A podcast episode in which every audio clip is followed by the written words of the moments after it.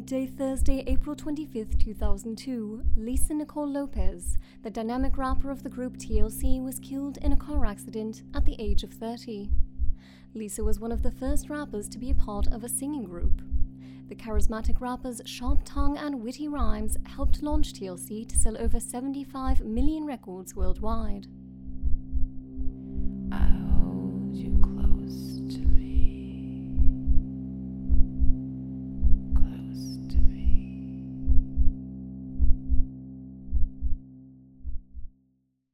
And we're here. We are. This is special. This I'm is excited about this one. Real special. Um, I'm I getting say close that to the every mic. time. I'm excited about this one. Me too, because I'm getting close to the mic on this one. Um, so, what can I say about Lisa Nicole Lopez? There's a lot to say about her. There is, and actually, we're gonna say. we're gonna get to it. You're right. I guess um, what I um, I guess what I say about Lisa is that um, well, you know what? I'll go into the quote first. Oh yay! Quotes are my favorite. We'll go into our quote, and our quote is from a French novelist named Emile Zola. Oh, And Emile Zola once said that if you ask me what I came to do in this world, I, an artist, will answer you, I'm here to live out loud, like you, Michelle. And Lisa Nicole Lopez lived and died by that creed. oh, she really did. You know, you know, she once remarked that TLC sold many records, but record sales weren't the idea of success in her eyes hmm what was important to her was to take her experiences and knowledge that she had and share it with the world, which is what we're going to do today about for her, for Mhm. her and about her. hmm Um, because I think that there was so mis- so many misnomers about Lisa. I think she was definitely very misunderstood because the more Right. I've got to know her story, Right. I have, I, I just because I, you know, I knew her as you know in TLC, and you Mhm. know knew some of the crazy stories that we'll get into. Right. But then I saw her as a totally different person, getting to know about her more, which I'm Mhm. sure a lot of big TLC fans will know. But for anybody who doesn't know, it's, I mean, she's Was she pretty crazy? fascinating person. Was she crazy? I really don't think she was. Exactly. She wasn't. I, Was I she feel a wild she. child? No. No. I feel she was a deeply spiritual person. I really do. And I mean, I've, I mean, was she wacky? Yeah, but most artists are. Totally. I, I don't think know most very- people are. Yeah, I feel most people are super wacky and they just don't let their their freak flag fly as high as it should. Exactly. But some allow it more. She let her. and I feel she allowed it. She'll Well, you know, uh, Tupac, who we'll talk about um, with her, but Tupac always gave her the best advice. And I think Tupac's advice to her, which she talked about, was to be 100% real. And that's one thing and she was. She was. She was. She, you know, when I researched her, you know, I just, I'm excited about this for many reasons. One, I'm excited because TLC were like my Wonder Girls, you know, Mhm. growing up. I love TLC, and we're all probably in the same age group, but they just were so ahead of their time, like They you really were saying, were. that Ben was saying. Um, well, they were all about like you know being strong power. women, and yeah, they. It, I mean, they were all very outspoken, especially Lisa Lopez. especially Lisa, but they were always about like safe sex. yeah, always. um, you know, eh, owning your power Mhm. and they danced and they wore baggy clothes, hip hop, but that resonated with everybody. and they said stuff too. They actually said things in their lyrics that Lyrical, mattered yes. and timely things and and risky things too. totally. Their lyrical content was off the chart. I mean, you know, they inspired a lot of girl groups. I mean, girl groups to come out after that, like Destiny's Mhm. Child. So many, And they're I still mean, the highest selling girl group of all time. of all time. Exactly. That's what all that led to. Mhm. Um, and I think that um, one thing I love about Lisa is that she was born on my grandmother's birthday. oh, that's pretty special. She, I, that's when I just, I was like, yes, I knew why we had to get to her. And it's funny how we, after doing those dudes that we've done in the last few, which is fine, we've enjoyed the guys, the Jim Morrisons, the Elliott Smith, and Sam Cooke, but we needed to get to the girls, and Mhm. she was a perfect segue. Oh, yeah, I think so. For and her story is, it's remarkable and odd and really incredible. Yeah. Tragic. I mean, like all Completely. of them are tragic. completely because you know it's funny when you see them perform and i've seen them perform i remember watching them perform getting up dancing at the same time they danced and i just so cute. I think they just came through with so much magic and like you know how one time you and you was telling me I remember this like we were talking about how much we enjoyed doing the podcast and Mhm. how when we like the way we interact like nobody else can replicate that and I think that was the beauty about TLC. No one else could replicate. Yeah. They could have the most amazing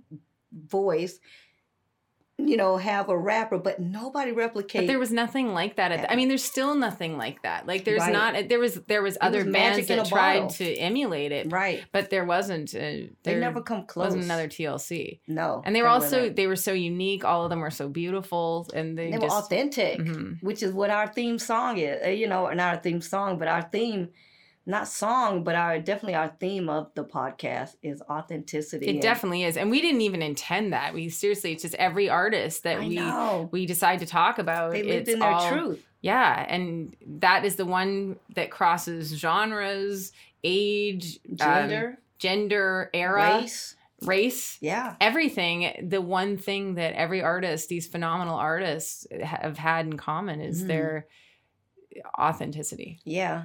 At least I had a hard road. I mean, I think all of them have a hard road to get to that point of self love. It's a hard road. She she it took her. I mean, who knows if anyone fully. Um, I don't know, but I, Maybe when she embraced it. yeah. You know what I mean? When she but I was going to say, embraced she it. had conviction from a very young age, though. Like she Mm. was very, very clear of the success that she wanted. She seemed quite clear in how she wanted to be. Like Right. it seemed like she was destined for the yeah. fame she had. She was very And much she knew on her it. path. Yeah. And she wasn't gonna be um she wasn't gonna be uh I don't know if the right word is veered or she wasn't going to be sidetracked off of Mhm. it in any way. She, she just went, her essence wouldn't allow her to be that way. So I guess we should just get right to it. We should get right to it.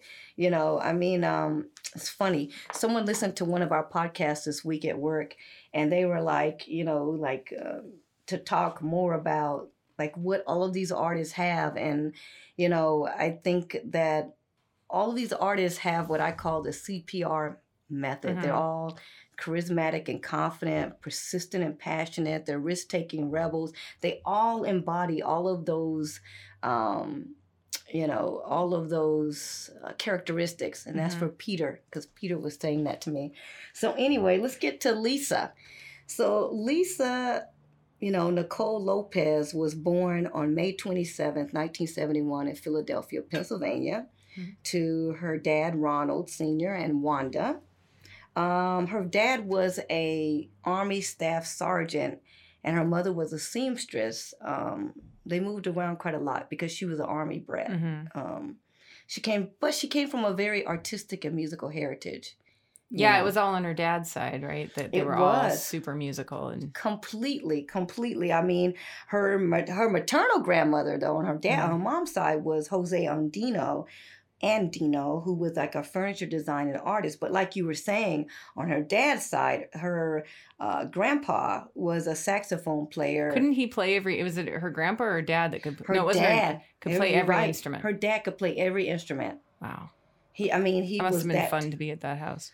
Well, well, not really. Not really. it was kind of like a Joe Jackson type of feel when we get to it. yeah, right I know. I realize we get a little more Uh, into it. The idea is fun. but um, you know, her her her grandpa was Chick Cheneyfield, who was in a band called the Counts of Rhythm, and they played at like the Cotton Cotton Club, and we'll probably find that out more in the bumpers that Gabby will read. Um, and her dad, like you said, he was an amateur musician, and he played in the army band. hmm Um, that's the crazy thing about him, and maybe that's what made him so crazy. I mean, Yeah. she was like the oldest of three kids because they had kids. She was had a younger sister and a brother, and she was very musically talented, kind of like her dad from a young Mhm. age. She could sit down and play by ear the piano, um, and she loved to draw, and she knew how to sew. You know, Yeah, she kind of was like super you. talented. You knew how to draw and do all this. I don't know how to draw. I just want to put. I mean, I, I'll take the credit, but I don't. I, I'm very crafty. I can sew and do all this, but I'm. I can't. I, was can't not sew. gifted with the drawing So ability. you're a craftsman, craftsman girl like her. Um, but she lived in a very volatile home. hmm Um, Do you think? Just this is a question, do you think it because it wasn't hasn't been entirely clear? I mean, maybe I should ask this a little further along. Maybe I'll wait. A you want to? Well, It's I'm just thinking. You know, do you think her dad could have possibly suffered from PTSD at all? You know, that's a good question. Um, that is a, actually a very good question. Depending I on don't what know if his he was in deployment war. was. Yeah, so that's why because I know he's in the army, and then Yeah, listening to her story and listening to how his behavior was, he was, was an like, alcoholic. I know, and he was. Yeah, he and that's be a- abusive. mhm, that's often people. yeah, that you're have right. PTSD. It could be symptomatic of something else. Doesn't make it right, but Yeah, it's it sounds like it. It could. yeah, be, because that's, he's That makes total sense. it could be. And at we're that putting time, words too, in his people- mouth, but it was 1971. yeah. I don't know if he was in a Vietnam, if he went to the Vietnam War. Yeah. I mean, maybe we'd have to ask her sister. I, or I know I'm veering off a little bit. I just No, I think that's a- I was that's a wondering fair that because I was like, Because when you see when Yeah. she talks about it, I mean, you know, I mean, she would talk about one instance in particular in which her parents were arguing, and her mother attempted to leave the apartment, and she he had his face in her mom's face, and she was trying to. The mom was Mhm. pushing his face out of her face, and he bit her fingers. So the kids are looking at him bite, you know, her mom's fingers. Oh, and when he so finally allowed her to leave, you know, she asked Lisa and the siblings, you know, her her brother and sister, and it's like, look, if you guys are coming, let's go. You know, you need Mhm. to come on, let's go. And Lisa and her brother, she said her and her brother sat frozen. You know, and courageously, her little sister jumped up to go, and Lisa said that her dad uh, pushed her back down in the spot right there on the couch. And for the rest of the night, the mom left, of course, but for the rest of the night, they sat in a corner terrified that he was going to kill them. And he was lying on the couch with a butcher knife on his chest. And it's Oh, like, those were like- know this story. Yeah, That's traumatic insane. instances that were just non-stop until her parents divorced. And how old was she at that point? She was a little, little kid. Um, She was little. She was very But I mean, that stuff because they stayed together sticks. till she was like 12. Yeah, because they were married twelve years. So yeah. So there's no telling. And I read somewhere that they divorced, they married and divorced each other twice. I don't know if that's true, but But that's Um, fairly common though yeah. with um, domestic abuse that Yeah. people go back to their abusers. Like it's very hard, and they had children too. and it recre- replicated itself in her life in so many Mhm. ways. Oh we'll- yeah, we'll and see. again, we hear about history repeating itself. Yes, definitely. and she remarked about that. I mean, she in a self-reflective way, she remarked about that. Maybe Um, all this uh, trauma early on too could have led her to her extreme spirituality completely, because she was always searching. You know, as we'll find out. completely, and it led her to being like she had no problem getting up, leaving because she was the army brat, kind of like Mm-hmm. Yeah, Jim yeah. Morrison. They don't have, they don't mind moving around. That's what they knew as a kid. Mhm. Like she lived everywhere with her parents. Um, but yeah, those traumatic instances shaped her, and she was able to reflect on them. Um, even in her um, last days of Left Eye, she talked Uh, about yeah, how he was like a drill sergeant. They'd be sleeping, and he'd get them scream at them in the middle of the yeah. night. Yeah, that story was nuts. Yeah, get up and you know see that pen, and you stepped over the pen. I mean, crazy stuff. But And she's saying it all while she was like kind of laughing about it. I know because uh, even I kind of I kind of giggled. You know what I mean? Because it was like the way she recounted the story. Um, but it was like serious business. Um, and just crazy how Mhm. parents don't know when they, they but but they guess they But did the best that they could. parents, I think They did the people forget, and this is not excusing that Totally, that's that's totally. incredibly dramatic and traumatic behavior. But not but and an Mhm, and mhm. parents are humans. Humans Completely. are flawed. Many humans are fucked up, completely, and completely, it's just it, you, I don't you don't always come with an owner's manual. totally. So they did the and I'm best not, and I am not excusing anything by any Right. means. I'm just saying it's Right. like th- the whole situation's. I really agree with you. I agree with you because, like I said, I've repeated like a million times. I probably shouldn't again, but I guess people do the best they what of what you know. What I saw something on Oprah Oh, All right, my your friend, girl, your Oprah, girl. when you're listening. when she was on Super Soul Sunday and she interviewed. right, she was on Super Soul Sessions. She knows that she's your friend. Super Soul Sessions, and she was interviewing T.D. Jakes. He's a mm. Reverend T.D. Jakes, and he says that people sometimes you know when it comes to love and people are like what do you do when you have family members and mm. all that you know they keep repeating the same you know toxic behavior yada yada he said look they're doing the best they can Mhm. all they you have a gallon size worth of love and they maybe have Mhm. a pint size type of love Mhm. and that's all they got to give you is a pint size and you got That's- a gallon size of love anyway the whole family split up for a bit during her teen years and she lived with her paternal grandmother nana who Mhm. gave her a hard time as you know Yeah. and that she said that it was like mommy dearest she Yeah, said that. she sounded scary. yeah nana played with her head you know. She was always on punishment. And this is the heartbreaking thing god. When her dad would visit on the weekends he would bring a case of beer for him and lisa to drink. At fifth freaking teen. Oh she was God. 15 But of course, too, as a kid, you want to have at any point you probably you want to have a relationship with someone. So of course you're like we're bonding. yeah. And so that's but he that's, should know better. You should not do that with a kid. That's not be what- 15 and she said he'd be like look at her go.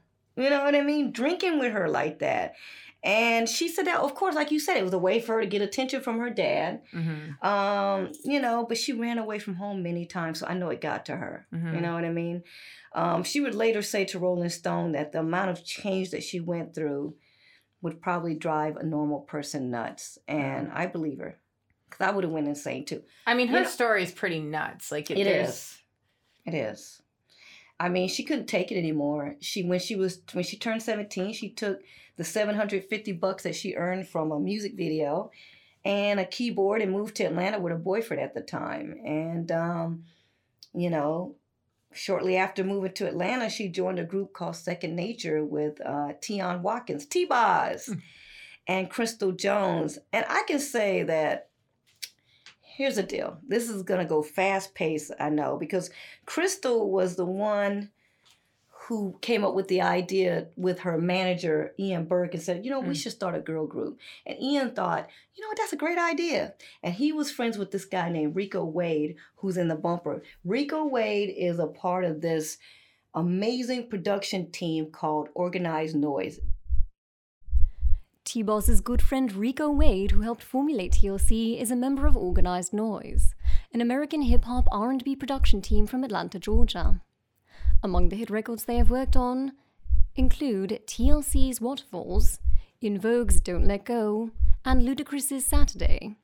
They are most notable for producing a large amount of material for Outkast, including all of Southern Playalistic Cadillac music and So Fresh, So Clean from Stankonia and Goodie Mob.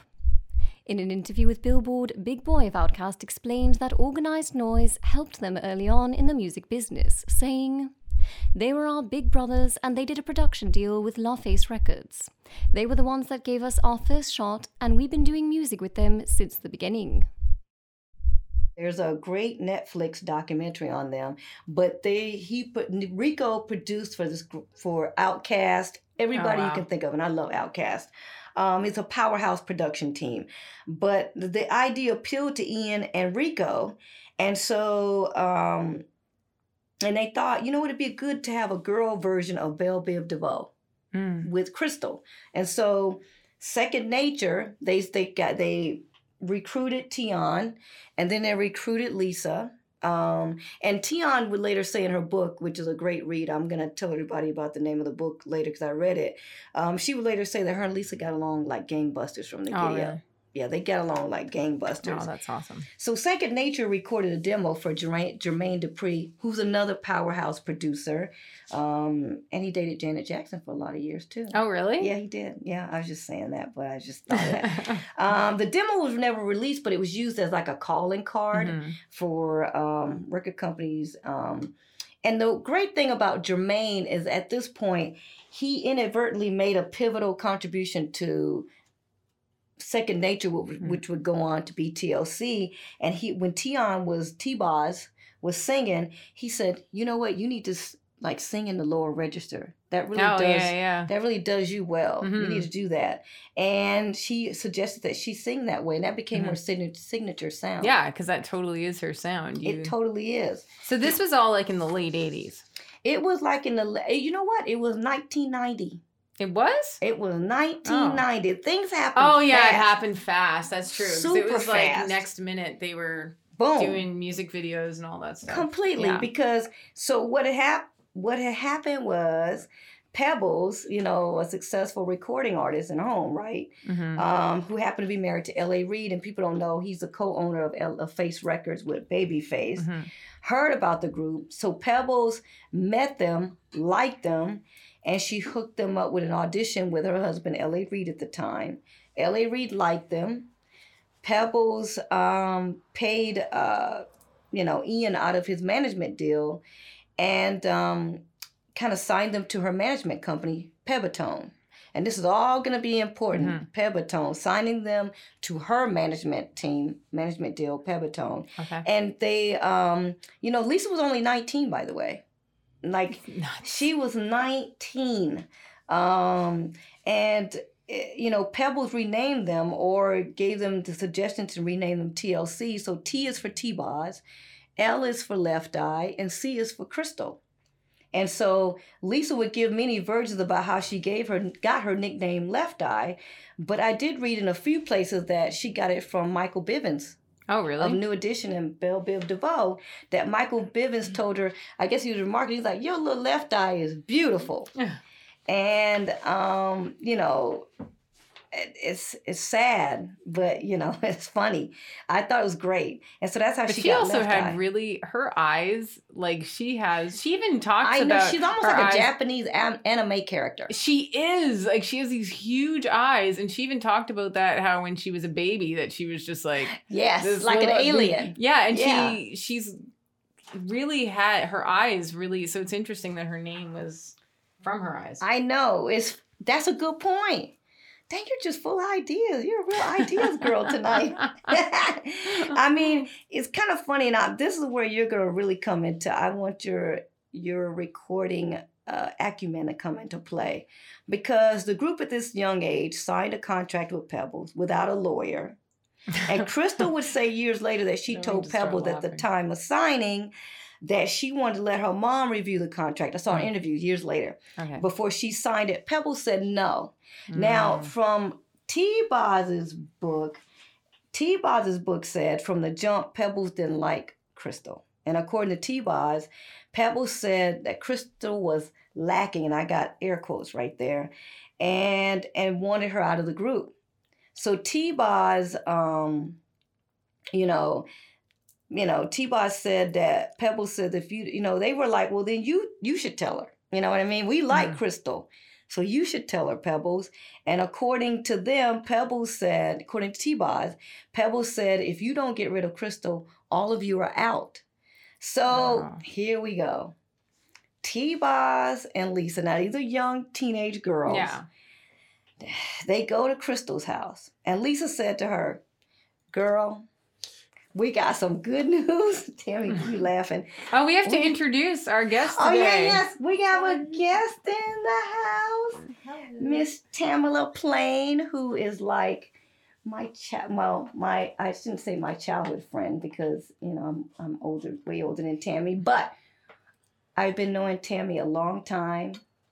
I love her. I love her sister, Tasha, And now Michelle love you. That's I was just about to say that because I was like, it's Yeah, taken us two hours to start the podcast because we were talking about so many stories. I so- know. and I just It's want amazing. I I'm know. like, I'm like Tammy's a great Tammy's a great writer and blogger. Oh my What's the name of your blog, Tam? It's gotta press play now. Such Oh, a good name. That's a good name. Music. Gotta press and it's all now. about music too, so it's a perfect Yeah. fit to go read that. And new soon, artists. and there will there's going to be a podcast soon too, so Mhm. uh, we'll Oh be my pimping that when that happens. yes, Yeah, there's we'll some do a, on we'll do a Jen. crossover. Yeah. No pressure, Tammy. No pressure. so um, I know because Gabby's not here. I know we don't have Gabs. Our our TLC, our C isn't here. our chili, our chili. Well, actually, I'm the chili. You know, you would be more like. um I, well, actually, I'm more like Lisa because I'm the fiery one. You're more like T-Boz. You're cool. Gabby's more Oh, like. cool. wow. She, you are. And Gabby was more is more Gabby's out by the way, but Gabby's more like Chili. She's like the happy go lucky Mm. sweetie pie on the side. But we got Tammy here. She's like Chili for the night. Anyway, so they go. Lisa says to her, Girl, we got some good news and some bad news. The good news is that Pebbles wants to sign us. But the bad news is that you're not in the group anymore. that is so terrible. T-Boz started. She said she busted out laughing because she's like, "Girl, you can't say all that." That's terrible. I know. I, I and and the, to Crystal's credit, she took it very well. So much so, in fact, T-Boz said when they were at the door about to like when they banged on the door, you know, ring the doorbell, Mhm. she looked at left left eye. She looked at Lisa. Can you fight? Because she might be wanting to fight us after we go in here with this news. But I mean, there kind of must have been because I feel when you get any news like that, like any breakup, band breakup, or anything, right. isn't there? Don't you know what's coming to a degree? But what Wouldn't would you, know? do? You're at the cross, the, the like the beginning of it, and they come to your house, I mean, it's very upsetting, but it's just I like would be She had to devastated. She had to know. yeah. She had to feel something. She, that's what I'm saying. Oh, she took would it very had- well. She wanted them to leave, but I'm sure she Mm. felt hurt. I would have tore up the you'd feel whole hurt, damn but- house. Like we would have been like, it would have been some serious business up in there. I mean, there's price to pay for stuff. I mean, I think they paid a price at the end. I mean, they paid a price. It was serious. Sorry, the the Khrushchev fight. Yeah, we had a fight. I know, right? She took it very well, better than a lot of people. I mean, Mhm. Crystal would say that the reason that she was asked to leave was because she questioned the contract. um, but anyway, so uh, they immediately started auditioning for a new member, and they found Rozonda, and Lisa is the one who kind of nick, uh, suggested the nickname Chili to fit the C. Hmm. And they signed with LaFace. And I want to say that, ironically, on the night that the group celebrated getting a record deal, Lisa learned that her dad was murdered during a drunken argument. That's so crazy. Her life was so tragic. Yeah. Even with all the success, it was. It's crazy. I Yeah. didn't know that. Yeah. Her dad was killed in a during a you know a drunken argument. Yeah. Wow. Um, but the amazing thing, I know it's not amazing that her dad died. It's awful, completely awful. But they signed with LaFace and they immediately started going into the studio and they worked with all these mega producers like Mhm. Dallas Austin, L.A. Reid, Babyface, uh, Jermaine Dupri, and they worked on Ooh on the TLC tip. That's when they did their first album. And the fun time, this was the fun times for them. It Mhm. was the beginning. And that, you know, T-Boz would talk about, they would have these epic food fights with Dallas Austin, and they had a lot of fun. And they rehearsed all the time. You know, Pebbles would make them rehearse nonstop, which is great. Mhm. You know, I think that was awesome. And, you know, right away, their album dropped February 1992. Boom. That happened so fast.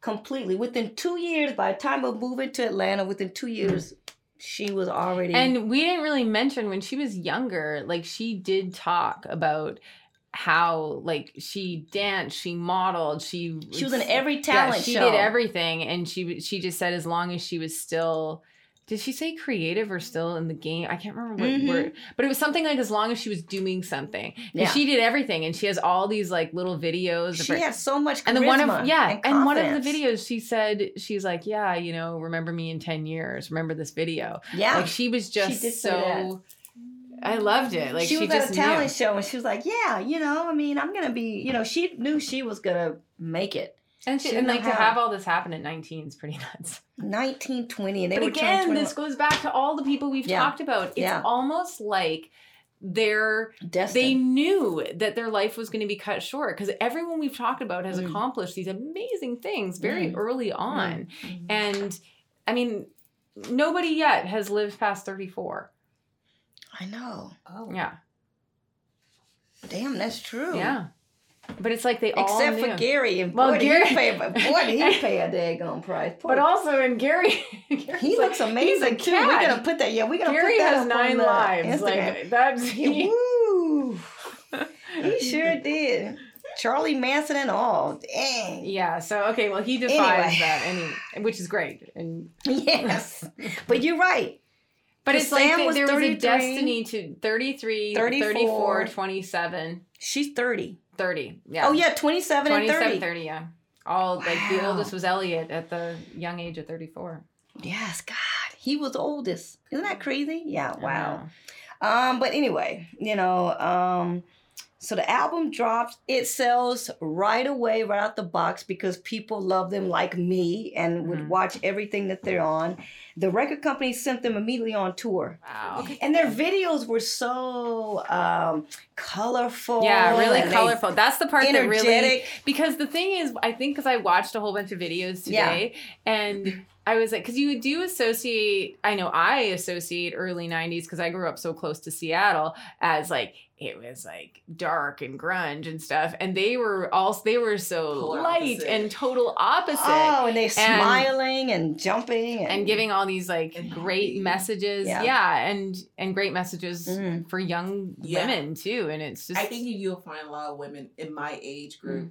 Will say they don't know exactly the moment, but I can tell I, I can guarantee that TLC had more to do with it than they realize. wow. Oh yeah, THC And I did. do I do Mhm. believe that. It's, I'm not just BSing it. It's just there's something about that first album that just Mhm. resonated with me. I don't listen to music over unless I really like it. I just remember the videos because you could watch the, The videos, videos any any time. I I mean, mean, Mhm. Seeing ain't too girls proud to beg. I mean, that was it great was like you said, it was colorful. Mhm. It was it was something different. I and I remember being like at my sister's apartment, just Mhm. like, oh my god, who are these girls and can I be like them? That's and, so awesome. And I just remember being then in they've her done their job. Then they've Yeah. done their job. In an attempt to keep control, Pebbles started. She sent a handler. Oh, this is good. Sent a handler named Jocelyn out on the road with the girls when they went on tour with MC Hammer.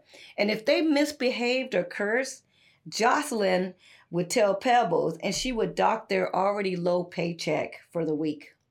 what? Oh, I'd be in trouble. Oh. Yeah, I know. Oh, they were. They started losing trust in Pebbles kind of during. They started losing trouble. Uh, that seems trust. really, really. Yeah. Like, how could you even do? They're a band. right, and they weren't being paid all the time. Yeah. They would always have to wonder, like, when am I going to see some money? When am I going to see the money? And she would tell them, you know, this according to um, T. Boz's book again. She would say that the label has to recoup all of the expenses first, as you would know how that Mhm. works. You and Tammy. And T. Boz said that she and Lisa didn't have food one time. This is a sad story. So one time they called Pebbles and asked her for five dollars a piece to buy food. And instead of giving them cash, she had an assistant take them to the store and buy them exactly five dollars worth of food a piece. What? And, And they're they were super successful. at broken this. hungry. I can't even. That's that doesn't even make any sense. As a human being, and you supposed to be my friends, Right. I would at least give you ten dollars. what you do? let it- you go go rich. Give them 10 Don't give I'm saying, okay, on my budget is ten dollars, but It's disturbing. I know. Uh, to keep the peace, when the album went platinum, she bought them each a car as a gift. But they have been asking for the the contract. That's like like- Cadillac Records. Really, we- well, well, we're gonna get to that, right? We're gonna get to that as a as a uh, as a, show, right? That's the Oh yeah, no, there. I just think just getting a car and being like, you're fine, even though everybody else yeah, has you get a Cadillac. dollars. Wow. Yeah, we got to get to that show. But anyway, um, finally, their lawyer got a hold of the contract, and okay, here we go. Pebbles, Pebbitone, remember the management company, Mhm. El- LaFace, and Arista were all getting a cut. In addition, the girls had to pay legal, accounting, and management fees split three ways, as well as taxes. Plus, if you think about it, they had their own living expenses. This is before the whole bankruptcy and Yeah. all that came Mhm. along. They had to pay their own living expenses, housing, gas, electric bills.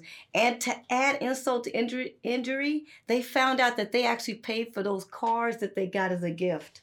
Oh, that's They what weren't hap- Yeah, gifts. no, that's it's. I think that still happens today. Isn't that sad? yeah, it's. Uh, Kids, don't do it. Get yourself a lawyer. Oh, I- get a I good lawyer is one of your first things. I Yeah. feel that's that is.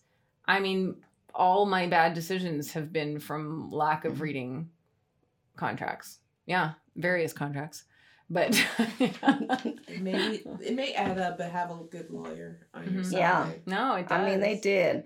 And they met with L.A. Reid and told him they didn't want to be managed by Pebbles anymore. L.A. Reid started his music career as a drummer for a Cincinnati funk rock band. Eventually, Reid would have mainstream success when he became a member of the 1980s R&B band The Deele, best known for their 1988 hit Two Occasions. After The Deele disbanded, Reid and bandmate Kenneth Babyface Edmonds founded LaFace in 1989 through a joint venture with Arista Records, with funding from Arista Records creator Clive Davis. The label soon became home to multi platinum selling artists such as Usher, Bobby Brown, TLC, Toni Braxton, and Outkast. It quickly established itself as one of the premier destinations for popular African American entertainers who created black pop music that was easily accessible to both urban and top 40 radio formats. It is also the home of So So Def Recordings, a label founded by Jermaine Dupri in the mid 1990s that signed acts such as Da Brat, Jagged Edge, and Xscape. The success of LaFace and So So Def led to Atlanta as an established music scene for record labels, such as LaFace parent company Arista Records, to set up satellite offices. They ended up having to pay Pebbles $3 million, $3 million for their name, 1 million for each letter. And they, mind you, they weren't completely rid of her because they were still signed with Pebbitone through her record label. That's insane. So with all of this stardom, you know, the stardom kind of brought about like a drinking problem Mhm. for Lisa because you can imagine. I mean, I would have probably had a drinking problem. I mean, that's still questionable now, but uh, but I mean, if you think about it, um, you know, with that much immense stardom, they were mm-hmm. partying, having a good time, like everybody. Justin Bieber, you see it everywhere. Also, they're young people. They're Always young people ladies, forget when all you know. Every single star, Right. It seems like when they were young, they They're go through that crazy time. Of But course. regular people go through that crazy time. Imagine having completely money and when they go to college when people go to college they go through a yeah, and they're allowed to be wild crazy. stage. But yeah. as soon as someone's famous, it's like, oh. But also, Oh. you have to think these kids are often bankrolling everyone around them Mhm. too. Uh, often they're bankrolling their parents, and Right. so th- That's you have a whole true. bunch of yes people around you. right It's everyone is sort of they want to. can you imagine when you're 19 you want to go to the the coolest clubs when every city that you go to Mm. you're you're touring it's the hottest tour on the planet Yeah, everybody's partying i mean no, it complete, it's not weird. It completely No, it's not. makes sense. you know you can you know you're right because you know it's lisa would say later on that when she got dealt with alcohol you know she was just a different person she said that it's a different person from lisa and they all called her nikki Oh yeah, that's when Nikki would Nikki would show up. and then she said Nikki and Lisa would start to battle it out. Um, Oh, yeah, Tammy, I'm sure, got a few stories on me, but never mind. Um, when these two started to battle it out, she says she created a third person to come in and straighten the two of them out, and that was Nina. Like that's so wacky her when I heard evil that. twin. Who See, came I in mean, and she yeah, said, I she had blame some my sins on her. Because she, T-Boz said she liked to get drunk and she'd just take off her clothes and get naked and, and just go, hey. Well, you she had also said when she was a little kid, didn't she say that when they said when you grow up, what do you want to be? And she wanted to be in nature, Yes, and Naked naked among the among, forest. among the forest and the Yes, she did. Yes, she did. That was heaven to her. hmm So maybe that's where her spirit is now. Um, right after their first album came out in 1992, she started dating an NFL player, Andre Rison, who played for the Atlanta Falcons at the time. He was a big time star. I know because my uncle is an Atlanta Falcons fan, and they do the Dirty Bird. Everybody know who's an Atlanta Falcon. Um, they lived together off and on for years, but they had a very volatile relationship, filled with love and drama, and all of this kind of culminated to June 9th, 1994. Now, I got to say before we go into it, is that I love the behind the music. Um, so I'm just gonna go into it. I'm not even gonna say before we go into it, but I'll, I'll weave it in. So on June 9th, 1994, according to Lisa, she and Andre had been arguing, you know, since the night before. Mhm. And they just decided to each go out clubbing with their respective friends. So Lisa came home. Andre was there. They they were still kind of battling it out. She came home and saw a stack of sneakers, uh, and none of them were for her. But should before we say that she had Yeah. recently caught him in bed with another woman? Yes, that's 'Cause, like, yeah, because she's Brilliant. she's pretty. There's a lot. To, raw. Yeah, She's yeah, still she's raw. raw. Yeah, because he cheated. he She cheated, and he was super possessive of her. So extremely very Yeah. jealous. Yeah, but then he's the one that goes and cheats, which is right. Well, maybe that's why. You Yeah, know what I probably mean? because It's he's a- like, oh, I gotta yeah, keep my yeah, exactly. You're right. She did come home and catch him with another woman, and that must have been devastating for Yeah. a young girl. Um, I'm just saying in this probably 20s, fueled- early 20s. It definitely fueled the whole Yeah. situation. And and you know what? Before that, there was an assault. Like they had started Mhm. arguing in a, a grocery store, and like there was assault charges. He said he didn't do it, and so there was. But they um, both had a very volatile, Extremely, and and you know extremely. he was about This twelve times as tall as her. Yeah, and this Like- feeds into her, and he was stronger than her because he was a Well, football player. But this is you see pictures of She's them. This is him. This is Yeah. her. She's a little it's- petite thing, Yeah. and he was, um, you know, just kind of played into her childhood. Oh yeah. This was She this was the dad. yeah. This was the history you repeating know. itself. Yeah, So anyway, So back to that night. I just so wanted to say there was No, reason for to. her. There was a little you more reason. to. Yes, her there was some rawness going on, and she had. You're right. It all culminated into this moment. Mhm. Um, so she wasn't crazy, um, because he had his moments too. Mhm. Um, so what she so Andre she became angry when she saw all those sneakers and saw that she you know didn't get any sneakers and she wrote a letter. This is interesting. She wrote a letter in red lipstick all around the room.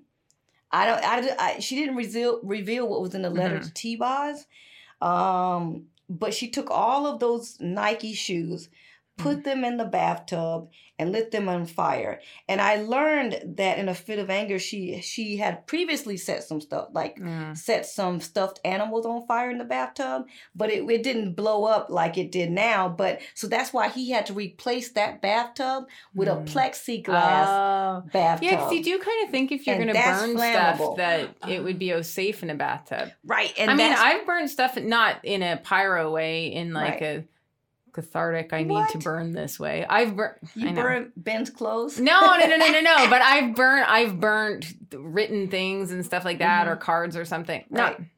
No, now I'm sounding wacky. You're You doing see- it for energy. Yeah, and I've burnt it in the sink. I've burnt, and Mm-hmm. so because I would think that was safe. When I when I heard the story, I'm like, I can kind of see her rationale, but Because she thought it was gonna do like those stuffed animals. yeah, I mean, it's, yeah, maybe let's not burn things, everybody. Right. but right. I've been there thinking that right. a tub is a relatively It's good. Yeah, Yeah. It's it's relatively safe. You would seems think. safer. Seems safer, but this tub was plexiglass, Oh, and that's not- that's just- flammable. igniting that mansion. And it got bigger and bigger. She said uh, until, and she said she was kind of stunned, like, "Oh God, like this is getting bigger and bigger." And I and it went kind of crazy. Um, when you see the footage of that, yeah, that I mean, you house just see this mansion just like house.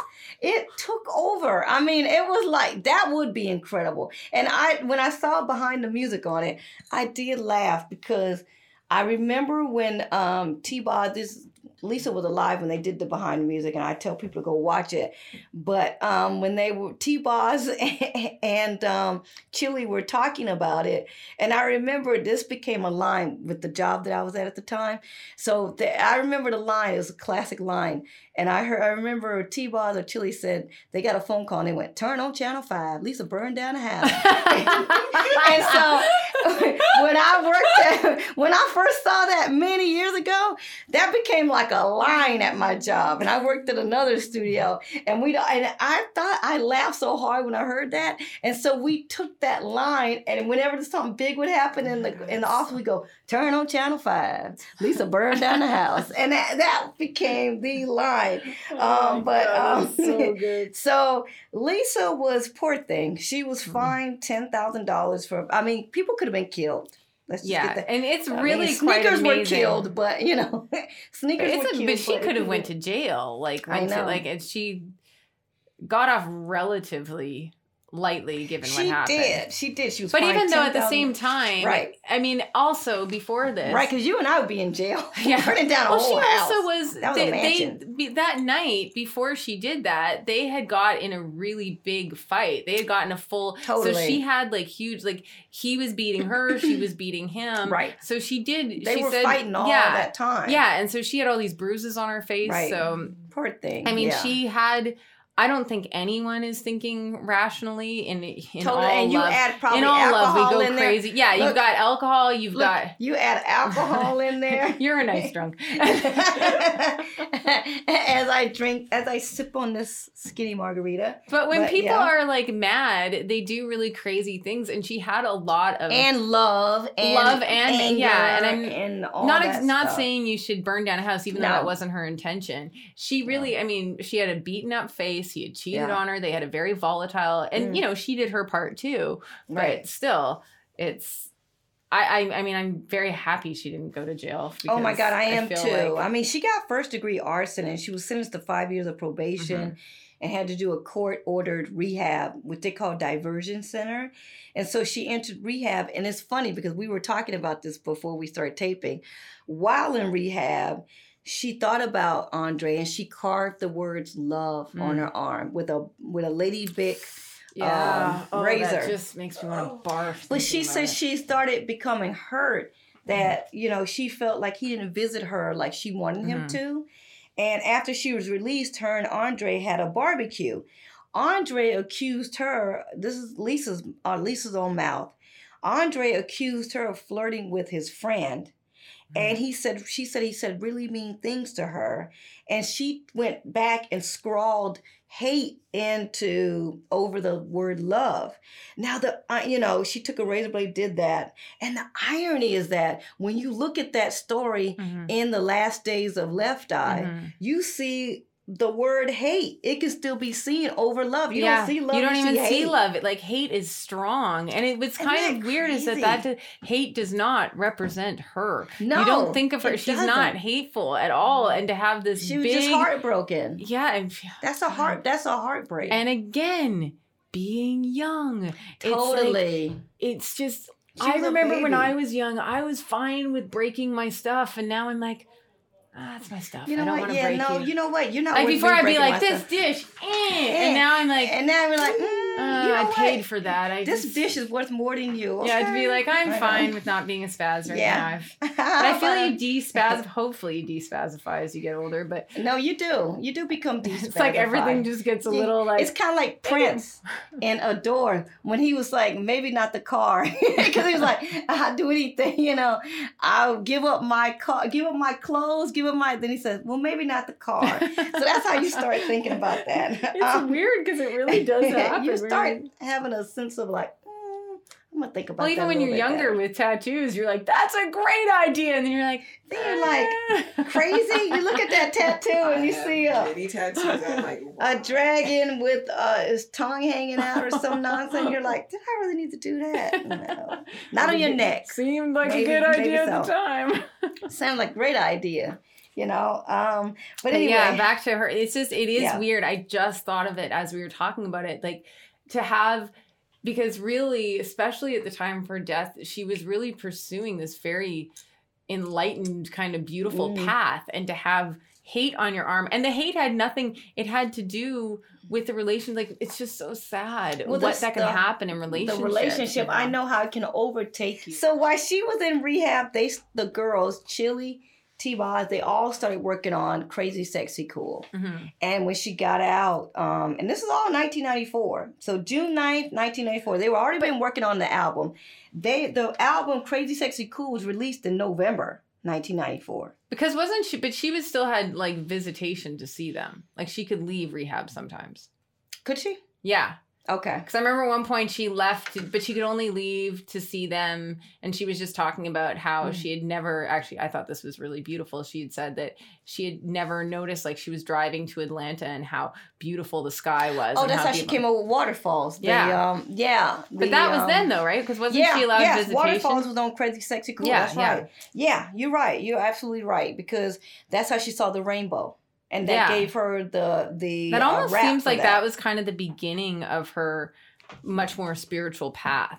I think It's- so. I think so. It was probably the worst time of her life, Mhm. but the best time. And that, I mean, that a lot of people say that happens. Yeah, Yeah. that set her on a path because I think I told you about it. She had a line that said, you know, every time there's a struggle, there's a preparation for what is to come. yes. You know, and Lisa said that. Yes. She didn't. Um, so you know, as we all know, Crazy Sexy Cool was a Mhm. mega hit, uh, and it made them one of the biggest bands in the world. Um, And they still are the biggest selling they is I female. They are. pop. They're- no, what was they're it? second female. to Spice Girls for World, and they're Oh. American. Yes, they're the biggest selling Oh, American. yeah, Spice Girls. Yeah, they're second Yeah. to the Spice Girls. I do but love still, the that's Spice big. Girls. Oh yeah, oh yeah. And There's so, some more girl power there. but Waterfalls was like their biggest hit. It spent that seven song weeks is so one. good. I still every time I, I hear love it, I just like stop and I'm like, I love this. What did that song mean for you? Ah, I just there's do some everything about that song I When always it says love. "Don't go chasing waterfalls," what does that mean? The- I had a conflicted feeling about that song. I do remember when it first came out, and I was like, "The song makes me feel good," but is it is it about not chasing? It talked dreams? about age It too. did no, but like I was way very. before its time. it talked about so many things, but you know Mhm. when you're not really delving, when you're just at first, because you know I was a teenager when it first came out. First, you're listening. I was, and everybody listens to the song differently. I like I like the melody and the sound, and of course, you know Mm. I like unicorns, so I liked waterfalls. It just Oh, but I remember being like I wasn't fully listening to all the That's so lyrics. it was more how I felt about it. So and then it was later when I like looked into that's the the lyrics. power of music. Mhm. Because everybody and some yeah, and some people listen to it resonated. you know, we didn't. you know, in last episode, we did talk about how, because I was talking about Run the Jewels, because Run the Jewels make me happy. I Yeah. don't know what it is. There could be so much noise everywhere. And I hear Run the Jewels, I'm like, oh, there's just something. It's the and it's just a feeling. too. There's Yeah. just a feeling. And I feel that about, a- and like, because I have the most eclectic taste. Like, Honest, my taste we, is look not. like Run the Jewels. the The black guy and the white dude, right? yes. yeah, We do. exactly the same. We have that same effect. We're resonating. We're resonating but on that's the rock what when I think of when I think of um, that song. That song always made me feel good, Mm. and it was just does, and it and it still so has that feeling. layers of meaning. and that Like, exactly Everybody takes away from Yeah. different meanings of that song. because it took me. It was like I was. I was older when I knew what it was about. I Mm. don't think I really. I. It was just more a song that I, I liked. think it oddly motivated you, and you didn't realize it because it did that Yeah. to me. Yeah, Mm. I didn't know what was going on, but it was Mm. something about it was yeah, because we're kind of the same age too, so it Right, makes sense. It, just, you, you'd hear it was like you said, it was it was fun. it Mhm. was. It was cute. yeah. It was like, oh, but at the same time, you're like, especially if you're listening It, to it resonated in a deeper way, and you don't even know yet what it resonated exactly. more. Yeah. Especially if you're listening to your headphones, you're just doing other things. Yeah. That that's like, The video was groundbreaking. It talking was- about yeah, AIDS. yeah. and then it was just it's it. Video Those- is visually different too. Videos had gotten way better in the well, last it was directed years. by yeah. F. Gary Gray. I know Really? Gary. I used to work for Gary. I don't remember it. But yeah, didn't know he did Gary. Gary. one. Yeah, I worked for Gary. Gary directed that. Um, it won multiple awards. It won multiple right. awards. They were there for hours. They said for like they got there like four a.m. So one thing before I say about the song that Lisa vehemently uh, opposed, uh, as the uh, starting single on the Crazy Sexy Cool, which I Mhm. actually love the single. I love it. But anyway, But she is did- it is a good song. It is. Just, She- I can understand. the groundbreaking video won multiple awards, and she thanked the Atlanta Fire Department for one of the awards. Actually, I was like, "Go ahead, Lisa." But anyway, I guess So- she owned the fire. Of, like it was just. I know. Well, you know what? The, the Atlanta Fire Department deserved a shout out Mm. because that was a huge fire. That That's could have spread. house. It was a huge house. It was incredible. Um, so the song "Creep," which I love that song. That song is personal because to T. Boz because it was about a story about her. Um, it was about T. Boz's life at that time. You know about infidelity she was dealing with with her boyfriend. And I did read somewhere else that Dallas was creeping on Chili because you know Chili and and Dallas were together. Mhm. Chili had a, a kid, ended up having a kid by Dallas, but Dallas L. Austin, a native of Georgia, produced hits for Motown acts, Troop, Boyz II Men, and Another Bad Creation before he was recruited by L.A. Reid and Babyface in 1990 to work on the projects for multiple LaFace acts such as TLC. After producing massive hits for TLC, he went on to produce hits for many artists such as Janet Jackson, Madonna, Monica, and Pink. you know that song had multiple meanings for multiple members. You know what I mean? So, but Lisa heard it and was like, "Uh, no." You know, she vehemently just did not want that to be the lead single off the album. I get it though. Yeah, she threatened- personal reasons. Totally, she threatened to wear black tape over her mouth. Yeah, I love that. I wish she for the song's video because she disagreed, you know, with the message because like we talked about safe sex, that's what they were advocates of Mm-hmm. Safe sex. And they were advocates of strong women, and I feel like Mm-hmm. Yeah. that's what the issue. It's not that it wasn't a good song. Totally, it was the message of the song. Totally. That's what exactly. They were against them. She was against the message. But Lisa said, I was totally 100% against creep. I wasn't down with cheating on your man. You know, for me, it's faith to, is to be, is you should be faithful. Trust me, I fought against that single coming out. You know, I was like, if a girl is going to catch her man cheating, this was my thing. Instead of telling her to cheat back, why don't you tell her to just, to just leave? But that when That's what Lisa said. that- yes, and when I heard her say that, I was like, exactly. Like that is far more empowering. Just to be like, well, you fucked me around, so I'm gonna fuck you around. Then it's just this merry-go-round of mess. That's true. So I don't under. I mean, I've never understood that. To me, that you is gotta say hot mess. Because you're Merry-go-round, in, you're hot in a mess. soap opera. You might as well. Yeah. That is that's what soap operas are built on. That's Right. a young woman though, even to be like no, to acknowledge it Like, like that. because a to lot of people acknowledge would, it. and a lot of people, especially at that time in a very successful band, would maybe be like, you know, whatever. You know, it's a great song. Do we have Now, to care in so much? all- And that she cared yeah. so much about the message, and she really did care about her art and what she was saying consistently. Right. But check this out. Look at it from this angle too. It's a very interesting angle because if your man is cheating on you, you're hurt. Mhm. You know, like the other two members had to deal dealt with all Mhm. of that. And then Lisa dealt with it too, but she just responded differently. It's funny how people respond. Well, people are so different. I would leave. Honestly, I would leave. Would I'm you? not- she capitulated and on the condition that she added a remix rap Mhm. about the consequences of cheating. Yeah. By the summer of 1995, they sold over 15 million albums, which generated over $75 million in album sales for LaFace Records. And sadly, the group had nothing to show for it because they were broke as a joke. Um, and this is how T-Boz said it. Okay, this is this is where you can go and watch Lisa break it down to, and Left Eye really broke it down in her book, um, which I cut and pasted, which I loved. So T-Boz said, for each album we sold, TLC got seven points, Mhm. aka our royalty percentage out of a 100, Mhm. Which equates to 56 cents. I know you love the mathematics. I do. This is my favorite. Yay. Um, she said that was split between the three of them. Mhm. They owed taxes. They owed a percentage to Pebble still, a percentage to LaFace, Mhm. a percentage to Arista because Arista was the parent company of LaFace. Mhm. a payment to the accountant, a payment to the lawyer. Each member of the band owed LaFace $100,000, Pebbitone $50,000 because of their contracts with both companies. So after all of these bills in both 1993, 1994, because this adds up, Mhm. the girls took home only $50,000 each. Which is considered. That's really not. That's- that's. That is unconscionable. And I learned from Tia Boz in her book, and you can probably add to this, is that standard practice in the music industry, and this is what she had the problem she they had with Pebbles, is when you have a super successful album, which should have been after the ooh the on the on the TLC tip, Yeah. and it definitely um, you know, they should have been renegotiating the contract after a successful release.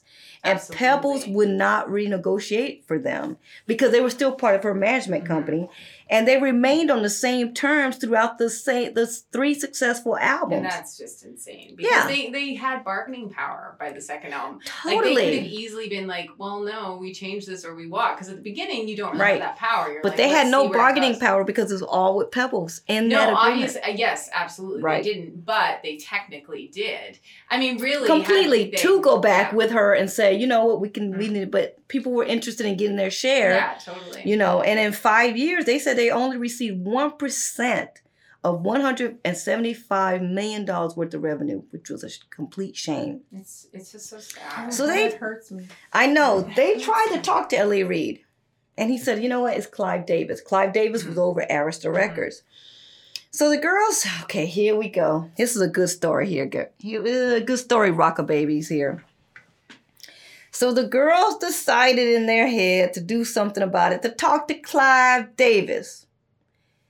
So they flew to New York City from Atlanta, and they decided to barge into the Arista offices in New York City. Now, by the way, Lisa brought her friends from rehab who had guns. Okay, so Oh, anyway. God. So P. Diddy was happened to be in the meeting with Clive Davis. They Oh just God. barged in, right? And they said, now T-Boz said they politely asked P. Diddy to leave. And so P. Diddy went out and so because they wanted to confront Clive about these contract terms, like, yo, we need something doing. What what's this? So P. Diddy took his butt outside and called L.A. Reid down in Atlanta and say, yo, yo, yo, yo, your girls are up here bugging, mad bugging out, yo. You know, you gotta do something about it, about this. But TLC confronted the girls, confronted Clive about their contract terms. While they were confronting Clive, the girls that came with them, because it was 89, eight or nine girls, so you know it's gonna be high emotion drama and Yeah. hormones flying around. They, the girls are going off, taking all the plaques off the wall. I love it with their names on it. Oh, I love it. I love it. I love it. I love it. Taking out all the plaques with their names on it because there are guns involved here, and they they. I did not know this story. Yes, I love it. It's in T Boz's book, and I love it. So they were talking, talking to Clive, going like, "What's yo? What's up? Why are we? You know, what is going on with this contract?" La said, "We need to talk to you." And you know, Lisa was ringleader because she was the strong one, and the Mhm. you know she was the ringleader, and so he was giving him a him and a hum and a hum and a hum. Maybe because he was also like taken aback by all this. He talked in circles of what they were saying, probably because he was caught off guard, I guess. But um, and I think after this incident, they said they don't say that everybody should do this, and you should not, Yeah. you know, go up with guns and try and renegotiate your contract with guns, and Guns are stuff like that answer. and It's take plaques story, off but- wall. T Boz said that you can find those plaques on eBay to this very day, by the way. Because they took those plaques back down to Atlanta in the hood and just tossed them outside. Oh. Isn't that cool? But you know, it's um it's funny because after this, and Clive went to squash the um, publicity that kind of came out of this. He quickly squashed it. Um, but um, after this incident, they decided we're going to file for bankruptcy on everybody Yeah. and we're going to file a lawsuit against LaFace. Um, and that lasted for over a year. And they borrowed borrowed the filing fees from um, and the fees from Andre. Andre gave them the money. I think it was like you know fifteen thousand a piece to pay the lawyer and to really get a good lawyer. And um, so which is nice of him to do. It got to this, like with that. Isn't that sad? And this is what. Uh, it happens more often than not, though. oh, that's what's sad. That's sad. I mean, they kept touring until everything was settled. Mm-hmm. But, you know, sadly, because, you know, people don't know this, but T Boz, and I know she wrote a book about this, she had a disease, a blood disorder, a disease called sickle cell anemia. Mm. So, she, you know, she, the, the, the stress of all this. Oh yeah, and that way, if you had stress, it would totally. Yeah, they found out about her situation during actually the MC Hammer tour. Um, when they first started touring, and um, so she would have flare ups when there was a lot of stress. But Mm. um, you know, so th- but also during this time they started rewriting, you know, writing new music for the next album, Fan Mail. You know, but tension kind of started a rising between the girls. Mhm. Um, and Lisa, you know, that's what we talk about Lisa. That's why I, we're mean, doing. I love this part. This made me happy. Lisa admitted that Dallas Austin, okay, he's the father of Chili's child. He was with Chili. They had the issues. It was a great, by the way, VH1 did a great story, which I That is couldn't. the best. Wasn't that the best? That's Did you see that on. VH1? That was a docu, uh, like a docu series, Oh. and they cast different members. It was it was drama. It was a hot mess. There's oh, some I, parts of ways. Oh my God! It, you know what? You won't be able to put it. You just it did bonanza Oh, in the ratings. awesome. So did New Edition. New Edition had a docu series earlier this year, bonanza. Anyway, but anyway, so Lisa just straight out said Dallas Austin. eh, You know. Who is their producer and he's great. He's a powerhouse too. Well, you know, um, but he because he also, you know what, Dallas also produced um, Madonna's um, "Take a Bow" album and stuff like that, along with Babyface. so and yeah, that was a great bedtime stories. Dallas Austin is on bedtime stories along with um, Babyface. I'm talking out of the top of my head. I hope I'm right, but I think I am. Um, but anyway, Lisa told the press that Dallas Austin was charging them millions of dollars for his producing services. And they did a photo shoot interview, and she says, I cannot stand 100% beside, behind this TLC project. Um, and the music that is supposed to represent me. And she said, This will be my last interview until I can speak freely about the truth and present myself Right, on yeah. my solo project. Um, but she admitted to T Boz that it wasn't personal. Mhm. You know, it was she argued a lot with Dallas in the studio because he critiqued everything that she came in with her ideas. He critiqued, you know, she said that he critiqued the music that she wanted to write and produce for TLC.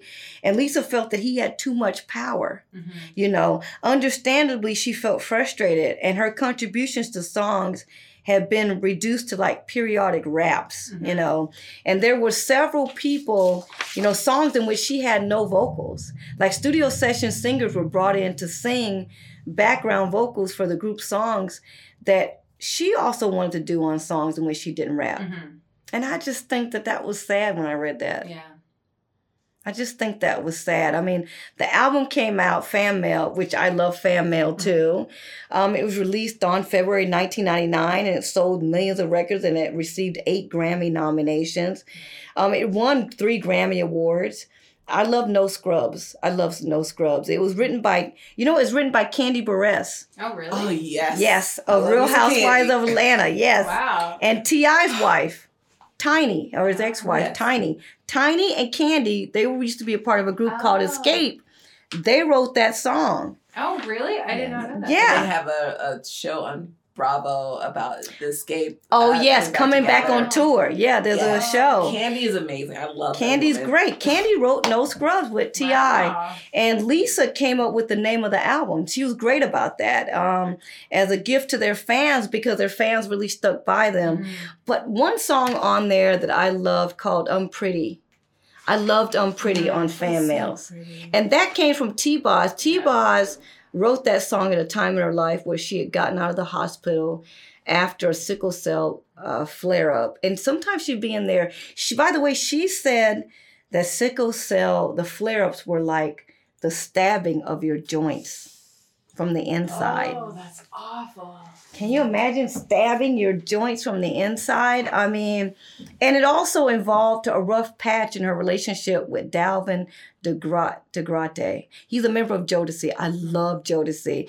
And she felt and pretty at that time. And so she wrote it as a poem, and Dallas helped her develop it into a song to empower women Mm. who felt physically and emotionally inadequate.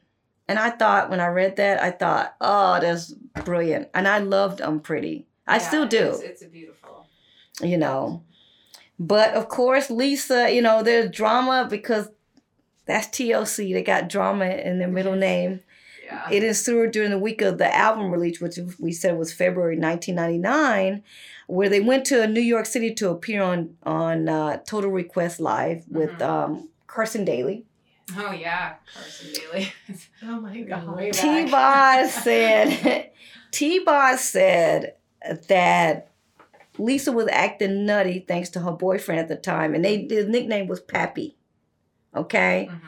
and she brought Pappy to band meetings, and it just led to big tensions in the band. And I want to say this: she also said. She said that Pappy was married with kids. Oh really? So it kind of plays into what we were talking about the cheating aspect. And we don't know, she doesn't know, nobody knows if Lisa, maybe he said, We're getting a divorce. You know how it is. Yeah. People well, say, We're getting a divorce, we're not together. She found out because Pappy's wife called her.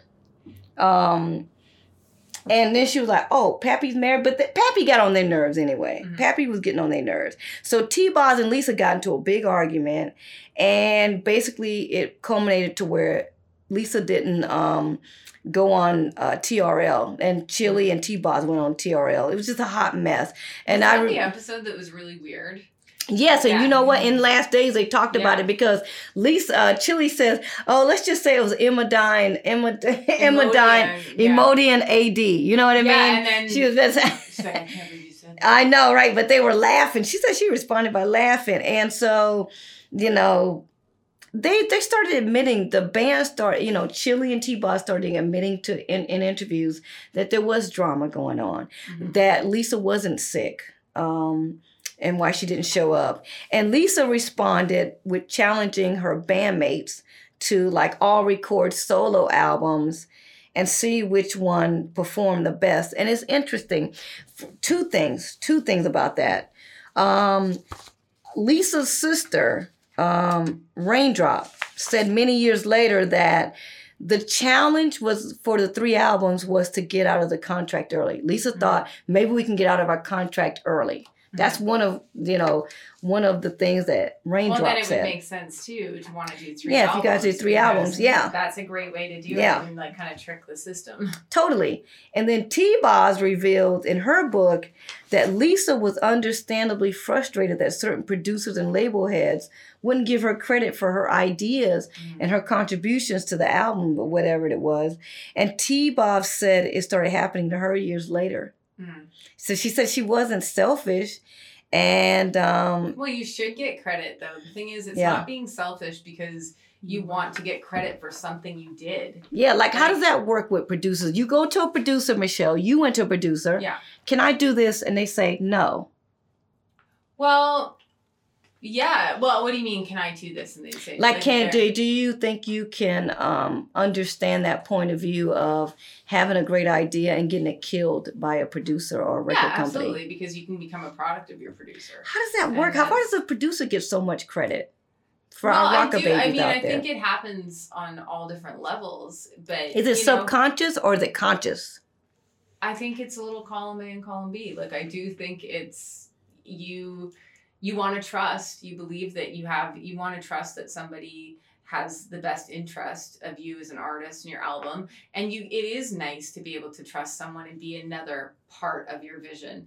But then sometimes you can be a product of what they think you should be. And I and I think and I've heard that from I mean I can speak for myself and I can speak for a lot of artists. I mean I it, it can happen. That's why I think a lot of people do self-produce, and a lot of people have become they've started to be more involved because I don't always think artists were, you know, Sam Cooke defied that because he was very involved early on. But And Elliot. now, well, yeah, a lot of artists now though are much more involved in the whole process that didn't necessarily exist all the time. So Mm. I can I can see And that it must have been hard during that time because it's the 90s. Mhm. It's before the whole internet boom happened where people were on YouTube. Yeah. You know, YouTube And came the weird across. part is like now you hear their story and you're kind of like, it's too bad no one told them how much power they really had because they did. They actually, even with other people telling them they didn't but have how power. can you tell a producer, a powerful producer like Dallas Austin, or No, no, no. we just use him as an example? Um, because they at that point i mean again hindsight's 2020 it's easy Mhm. to say this but it's probably not but they they had power many of the but they didn't see that they had power because they could have easily even if the renegotiation she contract, argued like they no could have other. walked Yeah, away she could have walked away and they probably want her back i mean totally. it's Because easy she was to a, say, a this pivotal. is easy to say who knows what's going to happen right. but they actually i think and this has happened to many many big artists that they probably had more power than they thought they had because Mm. they were the selling commodity especially at that level you know it's not like they were just some unnamed band they were part of a movement too like Mm. they were they were a big thing at that time Mhm. They had too many people around them that were um, trying to make a buck off of them. Mm. They had no one who truly were in their corner. yes If they would have had someone who was Mm. truly in their in their corner, they c- probably could have done more. I, I kind of, I Exactly. kind of, And I think they needed a, like a lawyer in their corner, like a Yeah. powerful. a powerful lawyer um, who would have said, "You're being screwed everywhere," which Yeah. Lisa but picked uh, let's up not on. forget though, But Clive Davis. smart. Lisa and- picked up on all that crap. Lisa picked up on it early, but what was so powerful, and I would love to interview Clive Davis. I, I, I, want, I would love to interview Clive Davis for a few reasons. Him, Berry Gordy, one of these powerful record company executives, and LA, LA Reid, who, but they, I don't know if they have as much power as you think you they do, because Really? at that time, L.A. Reid, Clive Davis was the end all and be all. he was the that. he was it. He was He ish. was. It, I He mean, was- he would totally he Whitney ruin your life, time. oh, he yeah, was- he would right, ruin your right. life. He was at and you know how record no companies you're, you're act totally right when they when you act out. It seems like they would go into blackball mode. yeah Look at, I mean, I'm going way but before at that. that time. That's when they had the power. But They that's definitely had the power. It wasn't their Now first they- record; it was the third record. So that's why. Totally, So, that's that's where Pebbles comes it- into play. That yeah, has to do with the And I can see them. Yeah. saying, "Okay, we don't have the power that we." Maybe they thought, "Okay, we have all these people. Seventy-five million dollars. Yeah. Was it seventy-five million records? yeah. Okay, they're like, we got seventy-five million fans, Yeah, but we have no power." And you have Clive Davis, one man yeah. who has seemed to be the And gods of all Clive power. Davis, I and I want to say this, But if they would have had the Totally. lawyer, and I want to say this with with with also coming from the movie industry, they sometimes the publicity that they can generate to destroy you Mm, is like no other. wow. You know, so um that is so disturbing. yes. I think that to destroy you because even even if we think about her now, she was a crazy one. She was a this. That was she was that, the that's that. most people's you know that's some branding that's Yeah. some branding that was by design i Yeah. think somewhat but anyway lisa decided to be dramatic she skipped out on a press conference that tlc had scheduled in las vegas at the end of august and newspapers reported that people around her were worried which they were they didn't know Mhm. what she didn't show up to a family function so people were like oh my gosh she's missing and they were really worried about her but that little rascal was that little chick was having fun with a hot model named Sean. He was hot. He was. Gum. Um, she knew that the media and family were looking, and her family were looking for her. T-Boz got a hold of her. She sent her a pager and told her to stop it, pager. cut it out. I know, sent her a page. Isn't that funny? Oh told her to stop it. She said because there are people who are really missing their family members. Mm-hmm. So you need to stop it. And she was like, Psh, whatever. But she came out of hiding and the the paparazzi, they've all found her. And so, you know, the wonderful thing though, from late 1999 to early 2000, they headline headlined their first tour to promote fan mail. Mm. And it was their first headlining tour. They had toured with MC Hammer, Bobby Brown, many other places. And the funny thing is, Destiny's Child was their opening act Oh wow. for the first leg of the tour, and Christina Aguilera was the opening act for the second leg of the That's tour. so crazy. Isn't that amazing? It's time. So, you know, after the tour, she began recording her debut solo, solo album called Supernova, but it was renamed something else. She, I think it was Fantasy something, and she told MTV that one of the tracks, A New Star is Born, which is dedicated to her dad, um, and sh this is in Lisa's words. She said that track is dedicated to all of those who have loved ones that have passed away is saying that there's no such thing as death. We can call it transforming for lack of better words, but as scientists would later say, every atom that was once a star is now in you. It's in your body. So in the song, I pretty much go along with that, um, with that idea. I don't care what happens or what people think about death. It doesn't matter. We all share the same space. I love that. Isn't that beautiful? And she also talked about how um, she didn't believe in death, that death didn't exist. Mhm. You were never ending. Yes, it only transforms. Mhm. And that's going to be incredible towards the end when dealing with the brother. But anyway, so her solo album kind of displayed a more evolved and true side to Lisa. I mean, her lyrical lyrical content displayed a more thoughtful and vulnerable artist. And I read this in an interview that she did with I think it was Honey magazine. The guy has all of the interviews that he did with Lisa on his website. I forgot his name, but he's great. And Lisa said, I fell in, there was a duet on her album with Tupac. And she said, I fell in love with Tupac instantly on sight. She was taken by his conversations and music and charisma, like everybody else, because he was a genius. And he was drawn to Lisa's creativity and her piano playing chops. Um, and surprisingly, though, the relationship was never consummated. And Lisa said, That's the first thing he told me. Never let me have sex with you because I'm going to look at you differently. And she said, I never wanted him to look at me any differently than he did. And she Wow. said, Tupac always told her to stay 100% real. Wow. And she did. She did. And the album was released on August 14th, 2001. It was um, it was only released in Europe and Japan. Arista never released it in the US. Um, know, it didn't was- gain traction. They didn't give it a chance in the US. I know. Maybe we'll put it on our playlist. We should put it on our We're gonna put it on our playlist. We're gonna put Please? Yeah. a couple like, of songs on the playlist. By the way, we have a playlist that corresponds with all of these artists on our on our um, Rockabye's podcast. Yeah, we'll talk about it at the beginning. We'll do another another round. But um the, another thing is that TLC performed for the last time on August 1st, 2001 at the MTV 20th anniversary special at the Hammerstein Ballroom. And when I looked at pictures of the event, I saw Aaliyah there with her brother. And Oh, she wow. died on August 25th, 2001. That's so 24 crazy. days later. That's nuts.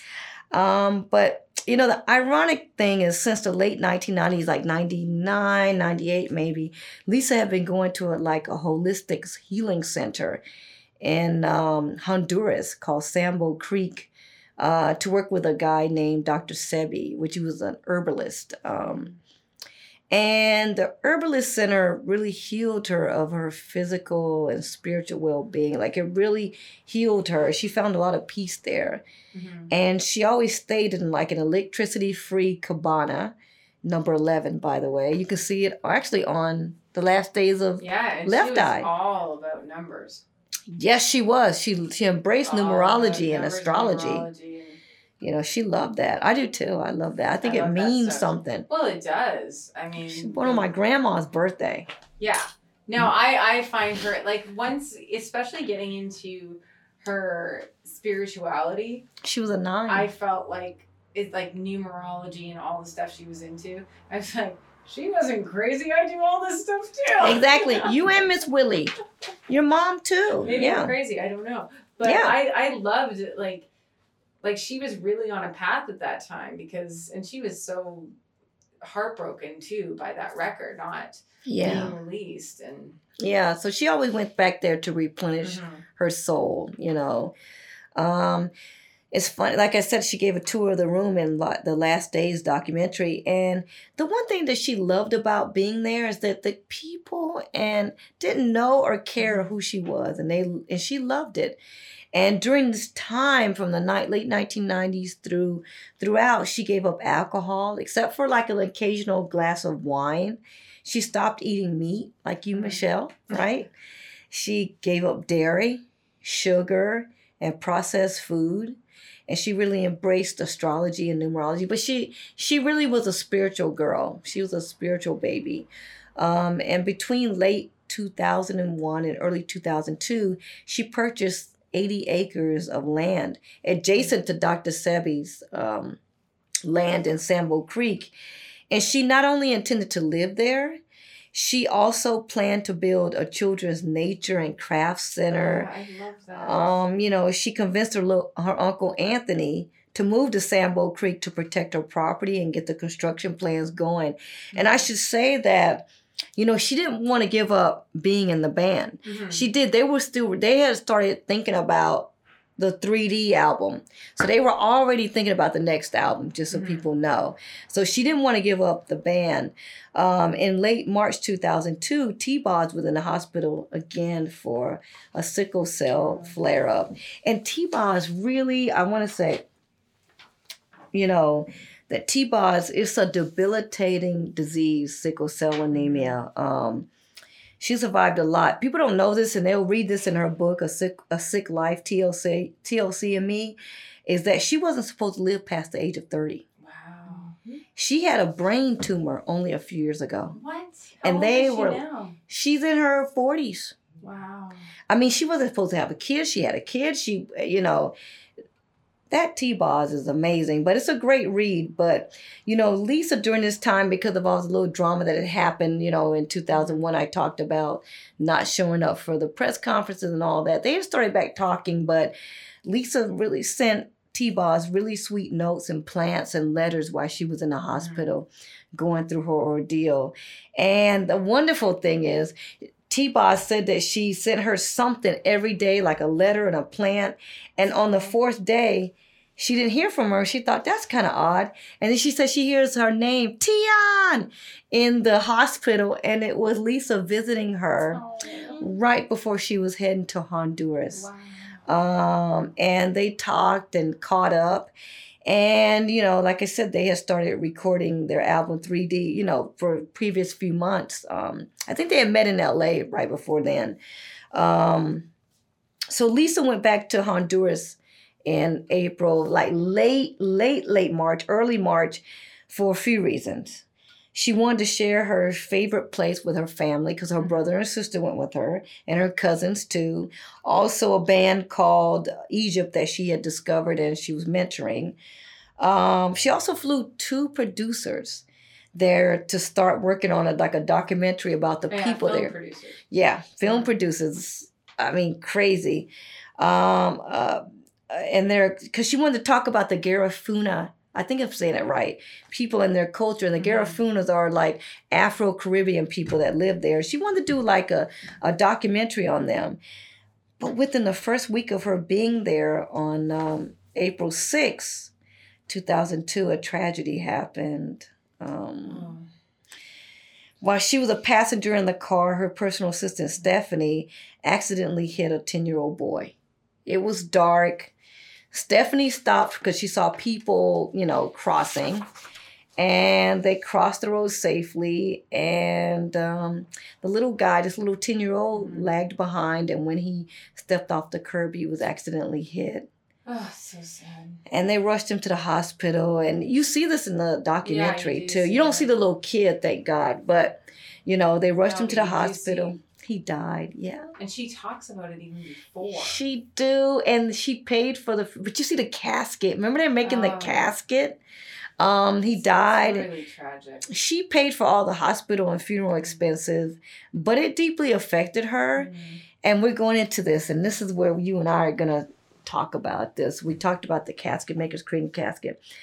She's after this little kid, you see her with the little shoes of the little boy, but she believed that a spirit haunting her killed the kid by mistake. Mhm. because she and the little kid had the same last name. His And name was previous- Bayron. Yeah, Bayron Lopez. And Mhm. previously, she had been having dreams. She started having deep dreams right after that because she was only That in before that she was having dreams about. maybe I know that she up to that. she got there and within a week that happened. Mhm. Right? Within a week Yeah. of her coming into Honduras. I mean, Mhm. you know, And all this happened also in in the time that she was filming this documentary. Isn't Like, that crazy? Crazy. She was there for 30 days and this all happened within those days. within Yeah, 20. because there's one dream that you probably saw too. She couldn't remember all the details and about the son. Mhm. And she said basically, and this was probably after the little the little guy died. She said, I had this nightmare, it was a dream. Um, and she said, um, it's basically the end. Mhm. That's what she said. And I thought, ooh, re- weird. I mean, a couple of weeks later on April 25th, she was four days before she was due to come back to LA Mhm. or wherever to start back working on a Yeah. few things. The um the uh she was due to come back and start keep working on 3D album Mhm. with TLC and working on a solo project with Suge Knight because she had signed with Death Row Mhm. To do an album called Nina, um, which a little nickname, but it had also meant non-identifiable, um, not applicable, something like that. Something like that. N- Non not And she was identifiable, not applicable. future, too. She was extremely excited. Um, but a couple of weeks later, on April 25th, she rented a car to drive her and six of her family and friends. Her brother and sister were there, sadly enough. People can go. I'm sorry, I hit the thing because I got excited. That's a, People can go. Did I scare you? no, I was hoping you were okay. Look, look. big- Scott even got excited. Aw. Scotty- Cat. He the Scott, he woke up podcast. finally. Look at his little eyes are barely open, but um, Well, he always shows up near the deaths of the artists. I know. Isn't that weird? He did that the last I time. know. You're a morbid He did that the last guy. time. So a couple of weeks later, she rented a car to drive her and six of her family friends to another village. Mhm. Lisa was driving when she swerved and lost control of the car.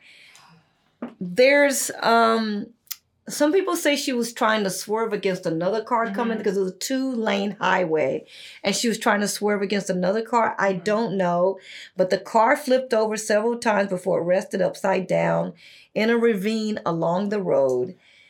She died on impact. Everybody else lived. And she was wearing a seatbelt. She was wearing a seatbelt. Exactly. She died before T. Boz's birthday. But also to say what happened before that, before her death, right before her death. Yes. This Go is, for it. It's just, it's so insane that she, I just all of this that there's These premonitions. Do you think that this is self prophecy? I was talking to this about a friend. He said, yeah. This sounds self prophetic. A spirit haunting me. You know, and they mm-hmm. said in the documentary, she felt a spirit was haunting her. Yes, so I have very, I mean, I'm conflicted on this one, but just to say what happened, which many of TLC fans will definitely know this, for but for the people that don't know, it is creepy. Like even go look. It is on YouTube. creepy. So because she was doing a documentary the last uh, the last month of her life in Honduras, and she they're driving along. There's a video camera because everything was videotaped because of this documentary, and it's. I mean, it gives me chills even saying it. She looks over at the camera. Well, yes, I showed it to you and your yeah, mom. And we just freaked out. And she looks directly in the camera and just calmly looks back at the road. And they and go then- into an accident. And it's within seconds they're in an accident. And so, about that question, if it's a self fulfilling prophecy, I don't know because who's to say? Like, how do any of us have the answers? I don't know what her dreams were telling her. I don't know. And I mean, I do believe in, I believe in creation and destiny. So there Hmm. could be a little bit of both, you know, and it's hard for us to. I agree with you. It could be a little bit of both because the way she looked at the camera, it was almost like there was a knowing. look at a change is going to Yeah. come. But what's crazy about that because right before he had recorded that, sang it once, and he says, And he played it for Bobby Womack, and Bobby Womack said, That sounds like death. and I'm afraid to die because Yes. I don't know what's beyond the great big sky. Seriously, all of them, it's like So that's why I, know. don't know if it's a self fulfilling prophecy because sometimes I think maybe there is a knowing, just maybe, and we don't Yeah. know yet because hopefully we're not near the end. I would hope. I'm not ready. I'm not near the end. I got a lot of I- I stuff to do. near the end either. Uh, but- but um, but, I- you're It's right. It's very interesting and it's very tragic, but at the same time, she had a beautiful um, perspective at the time she did die. It's like Maybe she because she was troubled by that one dream about the sun. she was troubled, but then she also did say that she didn't believe in death and that she had done. hold that, lot- hold that, hold that thought. That's good. Wait a minute. Yo, yo, yo. Wait a minute. See, you're right. You're going into something that is incredible because we talked about that it was the day before T Boz's birthday, Mhm. whatever. Her brother, when they had the accident, when the mm-hmm. accident happened, Yeah. her brother, while waiting for the ambulance to arrive at the scene of the accident, said that he kept hearing Lisa's voice in his head say, Energy doesn't die, it transforms. And ironically, you hear that in the documentary. But the mm-hmm. brother said he kept hearing, he said his sister was comforting him. He felt like from the other side. I have heard that though, not about that story, but how often because you get to the other side and you're like, it's us that's having a problem with it. There, Good. yeah, she was on that. Mo- I mean, he's when he said that. I think he said it at the funeral. Um, I was like, when I read that, and when I knew he said that at the funeral, or whatever, I was blown away because Wow. I was like, because she does say that energy doesn't die; it transforms. Um, I just, it just, yeah, it it brought tears to my eyes Yeah. because she's right. Mhm. She's right I wherever was she very is. affected by her story. Like, I was think too. I think I'm the so most great. affected. I mean, Sam Cooke was incredible, and he was like our first. He was our cherry. He was like broke our cherry. It's kind of weird mm. because I sort of feel the same way. Like I, I definitely, like you said, I remember in our first episode, you had said whether or not you're fans of these artists, you'll become fans because you get to know them. Mm, And so, because we're going to talk about a broad spectrum, yes, and some of us will will know more than others. And I mean, I know certain artists more than others, obviously. totally. Me And, too. You know, I always loved TLC, but I didn't know it wasn't. It wasn't like you know I knew a Mm. lot. I was very connected to Sam Cooke, and um, what I felt listening to her story, it deeply affected me. Me too. And I was like, it was disturbing and amazing and incredible all at once. Like, and just for someone to have that impact in such a short, just like everybody, they all have these short, I know. lives. Oh, but I know. I. It's heartbreaking because I wonder where Lisa would have went if she had um, lived through this moment. Um, I know, like you, I'm torn, probably more so torn about the um, self fulfilling prophecy and the fact that she felt heavily about a spirit following her. And I read somewhere, and I didn't put it in our notes, but, and I hope I get it right, that she said that's why she needs a hug to keep her spirit inside of her. Something like that. It was like I was like, where did that- that freaking come from. Lisa? I mean, wow. Lisa was, I mean, you know, and when she died, I remember the day she died. She died nine months, probably about nine or eight months after Aaliyah. She Mhm. died in April. Aaliyah Yeah. died that previous um, August Mm-hmm. 25th. And then she died, wow, wait a minute. She died April 25th. Oh, this whoa. That's wild. Wait a minute, let me look at my notes again. Yeah, it's it's April twenty fifth. And and Aaliyah died August 25th, Oh, God. 2001. Wow. And Lisa died 2002, April 25th. Wow. And um yeah, Aaliyah affected me too. We probably go into that at some point. But um, you know, when she died, it's like people were sad. I mean, the the members, the remaining members, talk about how devastated they were, and you know, close to ten thousand fans or probably more went Yeah. to the church where her funeral would take place, and Lisa's casket t- contained her lyrics from Waterfalls you know, engraved into it. You know, it was beautiful. She was buried in Atlanta, um, or in uh, in Georgia somewhere. They flew her body back from Honduras. Uh, now, in her book, T. T-Boz is, is funny, slightly. T-Boz wrote that Lisa. I don't know if this is true, but T-Boz wrote this that Lisa had been dating Suge Knight, maybe off and on. I think T-Boz, you know, sh- Lisa was just finding herself. Mhm. Um, and you think about Suge Knight, Lord have mercy. But she said, um, because she's, I think she because she was working on a solo Mhm. project. But she said he fell asleep halfway through the funeral and was snoring. What? I did Oh. laugh about that. I had to laugh. Um, but the one thing T Boz did say, and both members say about her, is that she had the biggest hearts of anybody they ever knew.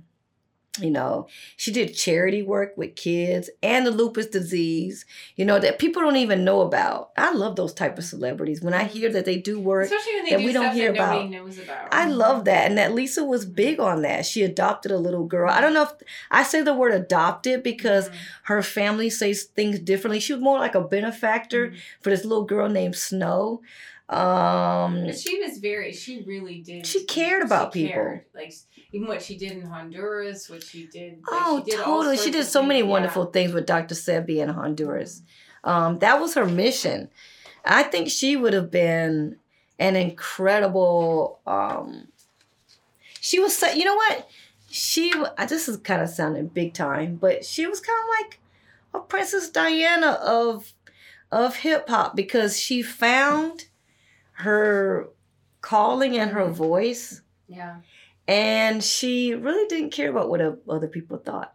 No, and that was that takes a tremendous amount of courage, Yeah, and and she did leave such a mark, and she did. I mean, look, we're talking, talking about, about her, her. and we love her. I mean, what do you think the theme of all this? Because we we always end with like a theme of their It's life. so I mean, weird she's beyond authenticity. I think. Exactly, and that's what I was gonna say. I'm like, well, quite often we go to back to a similar theme because Mhm. they basically have this be you and own yourself. I think she kind of she really did. it One seemed hundred like she percent owned real. herself too. Like whatever stage she was at, she she owned it, and I mean, I really, I do really respect her for being able to go even on that spiritual journey no matter what anybody else said and you know i'm sure yeah everybody does questionable things in her life she did some questionable things but you know and all of us have to remember this was all pre-30 i think you're not even an adult until 30 I know she died at thirty. She Yeah, died at thirty. Can you imagine? I mean, here's I mean, my take on Lisa is that um gosh, I mean, it's um it's so many thoughts that came into my mind. To me, she's heart she she's heartbreaking to me yeah she is because I don't think she fully reached her creative potential. yeah then that that is she actually did not true. reach that creative potential. But in one really weird way, especially from someone that had a different, because I didn't know a ton about her real story. I knew the story that people had told me. I knew the other story. Probably Right. what you were saying, like the record The story that- crazy Yeah, wild child. I feel like to say to her, like it was a privilege to get to know you. Like it was. Oh, I yeah. watched it and I felt like I felt like emotional sometimes. I know. Oh, and she just looks so young. 'Cause she really tried. Especially at the end, I'm just like, you look so. There was almost a thing too, which is weird, and Mm. which maybe Mm. could have been foreshadowing to Mm. it being near the end. She did look more at peace, right before Yes. she died. because she has stopped all that, Yeah. you know, all those things that those impediments Mhm. That were in her way. I feel like she was on the cusp. That's what's heartbreaking about Lisa, is Lisa was on the cusp because you find artists who go through um, as much trouble as Lisa has been Mhm. through, and they still make it to the other side, and they're able to bring people up. But I also, with Lisa, feel like she didn't creatively meet her mark. I know that people out there who are about God and all that would say she did. She met see, her. that's she did. I feel. she I feel she did. she fulfilled her path and then went on to the other side to fulfill her path. But I I don't know. I gotta disagree at a point because I feel like I think that she would have um, been able to, and that, that's probably why the remaining members they're still around, they're still doing things. But I really feel like I just wish that she would have went pushed through Mhm. to the other side, But if you and that the spirit would have let her lived instead of like final but also destination. maybe if on the flip side, because again, these we're starting to talk about mysticism and stuff. We Let's don't do know it. anything. Hey, Do it. Got another ten hours? I'll talk about this stuff. Do it. Do no, it. but I just was thinking because who knows? I agree with what you're saying because of course you want to see someone live a full life and a, and do everything they're meant to do, but who knows? If, had her life been longer, what if she had not accomplished what she did in that short time? Because that was filling fulfilling the exact destiny that was supposed to be her life this time because she accomplished an extreme amount that many mm-hmm. people will never dream of accomplishing. So what if I agree with you? It'd be amazing to see her life play out and have done everything that she dreamed of doing. But just what if that finite time, that predestined time, was exactly the play that had to play out? And that's why she accomplished, because there is a big thing with all the artists we talk about. They have very, very early success and they have very, these astronomical things happen in a short, condensed period of time. Can you be completely finished? I think what's great about this, and we can go on forever and ever, is this is one thing every living living human right now. There's people can tell you and hypothesize on their theories. None of us know. This is the great unknown. None of us so know. that's Right. what's beautiful. I mean, Right. that's not necessarily Right. what our show is about, but why not? I I love this stuff.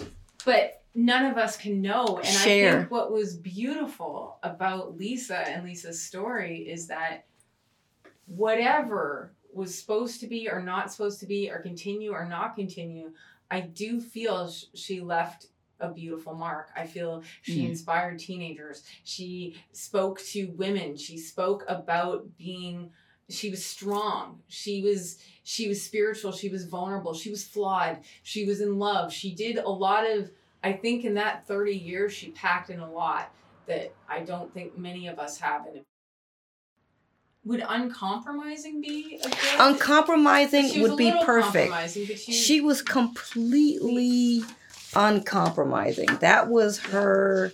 Um, and to have to me, that was a theme of her life. Um, was to be. I'm looking at my notes, but that's what she was considered. She was complicated, and I think it's okay to be complicated. Yeah, complicated's great. I think it's un- is interesting. okay to be complicated, to be uncompromising. But she, to me, spoke in volumes. I mean, you know, she's right though, because when she says no one ever really dies, she's right. And she always said, if you can like picture it, then it's a possibility. And I guess for us to be sitting here talking about Mhm. Lisa, um, because I mean, like she was something, somebody that we talked 15 about. years later. Yeah, God, it's been that long. It's been 15 years. It's nuts. And for us to even be talking about Yeah. Lisa Lopez 15 years later With relevance. with relevance. Um, you know, it's so funny because Left Eye has been in the um, news lately. Mm. She was interviewed by uh, Larry King, I think. And um, I think there's a little beef going on. Like Rihanna's mad at her right now. But she talked about how they kept their clothes on and they still, you know, went out, sold records, and did all that fun stuff. And And, at the beginning, they kept a lot of clothes on. they kept all their clothes on. They they were people's clothes on. incredible. I mean, you know, and I think with with Lisa, maybe it's what she said that she doesn't believe in death, which is why we're talking about her. Yeah. And she believes in transformation, Mhm. which is why none of us know the great unknown. And we don't so until you get there. Until we get there and we'll be like, "You're all wrong. I know, Lisa, damn it. but you know, I mean, she her dream was to keep going and not go backwards. And look, we're talking about her Yeah, and 15 you're years still later. Moving forward. You know, we're still moving forward, Lisa, and she And was about you. change. She transformed herself Mhm. to the next level. But Um, thank anyway, you thank you, just Lisa. so much, Lisa. And thank you, Tammy. Tammy, for being Thank you here. for inviting me and letting me just spew out whatever I was spewing out. Oh, in my Tammy, you can come over Thursday. anytime, right? We got more to come. Yeah, I we had want so Tammy much as a regular. fun. Just Yeah, we have more to even come. the pre-talking was so much fun. I, I, I love it. Melissa, thank you for You're welcome. because it was just really so much fun. I appreciate it, and That's why I love this show. I don't I I just I love Michelle. I love Gabby who's not here. I love Tammy. I love all of our rocker babies and we're going to have a playlist for Miss Lisa Lopez with her time with the band on Mhm. Spotify on our website. Yeah, at rockabyespodcast.com. Yes. So please go to the website, listen on iTunes. If you're not already listening on iTunes, go to uh, YouTube. Please, please, please, if you like us, subscribe. subscribe Yes. Subscribe. yes, because we thank you Michelle. Thank you. Okay, everybody. Rockabye. For behind the scenes looks or more information, or just to be part of the conversation, please join us at www.rockabyespodcast.com. Oh.